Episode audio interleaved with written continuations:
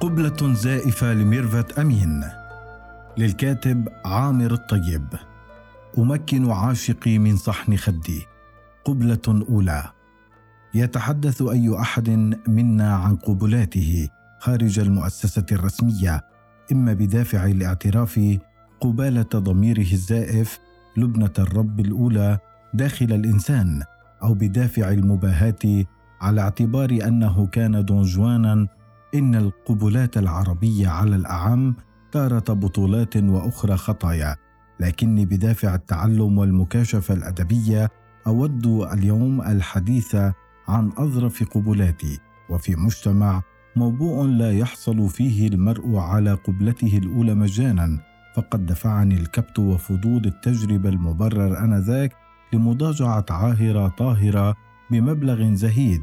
وكلمة عاهرة ليست مدنسة بالكامل فأحسبني وقت ممارسة الجنس بمقابل نقدي كنت أنا الآخر عاهرا أيضا بمعنى أنني كنا طاهرين إلى أقصى حد من العفوية والفسق وهي بالفعل صفقة عهر مبررة. نقحم فيها أستاذنا بفعل الرغبات للعواطف في مباراة نهايتها محسومة. يبرد الجسدان وتنتهي اللعبة إلى فوز وخسارة بالآن نفسه. عند الطرفين أهدرت قبلي الأولى في رقبة وجنتي امرأة رفضت أن تهبني فمها. فلدى العاهرات كما لدى المؤمنين السذج حيث معلب بأن الفم للحبيب. وبقية الجسد لعابري السبيل على اعتبار أن الجسد فقد عذريته لم يعد ذا أهمية. وهي مغالطة مضحكة ليس هذا أوان الإحاطة بدلالاتها. ضيعت قبلاتي الأولى إذن بعشوائية وتلهف ومراهقة غير خبير ذلك أن القبلة كالقهوة تؤخذ لحسا وعلى مهل وليس كما يلتهم العربي المهاجر فخذ الدجاجة الساخن. لكني خرجت مزهورا بالنصر كأني قبلت ميرفت أمين وفعلت ما لم يفعله أحد من أقراني. إحساس خائب بأني صرت رجلا وجعلت امرأة تتأوه دون أن يراودني الظن بأنها تتأوه تمثيلا لإقناع زبون غشيم مثلي برجولته الشديدة وإيذائه اللذيذ. شو هالبوسة ترللي. لم أقل تلك العبارة لأن الأغنية لم تكن آنذاك قد وجدت في تاريخ حياتي. وعوضا عن ذلك قرأت بيتا للمتنبي يصف قبلتي الثانية. قبلتها ودموعي ومزج أدموعها وقبلتني على خوف فمن لفم قبلة ثانية. تعرفت على فتاة سمراء ذات أصول أفريقية تعمل في مكتب يعود لمؤسسة الهلال الأحمر.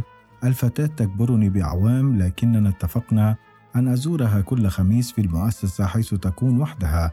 وبدأت هناك محاولتي المتأنية بالتقبيل دون الجنس إذ بدت الفتاة متخوفة من فقد عذريتها ولم أجد في نفسي حاجة لإقناعها بشيء لم تكن عندي رغبة ملحة بتجربته ذلك أنني أحب القبل أكثر من الجنس وبعبارة أخرى أنني أقبل لأستمتع وأستكشف أمكن عاشقي من صحن خدي وأمنح قبلتي من يشتهيها. أردد ذلك أحيانا وأغني كموال وأنا أحلم بأن أقبل كل امرأة يمكنني اختراعها أو استعادتها محاولا أن أقول إن الحب في تلك اللحظة الشهية لا في الأبدية الغاشمة وبعبارة أخرى قبلة لم تكتمل. القبل التي لا تكتمل كانت في سوريا. عبر الشفاه السورية كانت القبلة التي يصح أن أزعم أنها قبل على أصلها وأصولها ولا أقول ذلك منحازا إنما متصالحا مع محطات سفري الأولى. وددت عندئذ أن أنسى لساني هناك. وخيل لي أنها المرة الأولى التي أسأل نفسي هل يبدو فمي حلوا أم مستعمرا وفاتحا. هل هو شاعر أو فم مهاجر مكبوت فحسب. قبلت طيلة حياتي عن حب ونبل وسيدفعني للعودة مرة أخرى. عودة العارف الذي يؤمن أن قبلته على طوالها لم تكتمل بعد. قبلة زائفة. يرتعج الجسد كالرغوة وأثار بمجرد تقبيلي من شفتي فأشعر أنني لم أتجاوز مراهقتي بعد.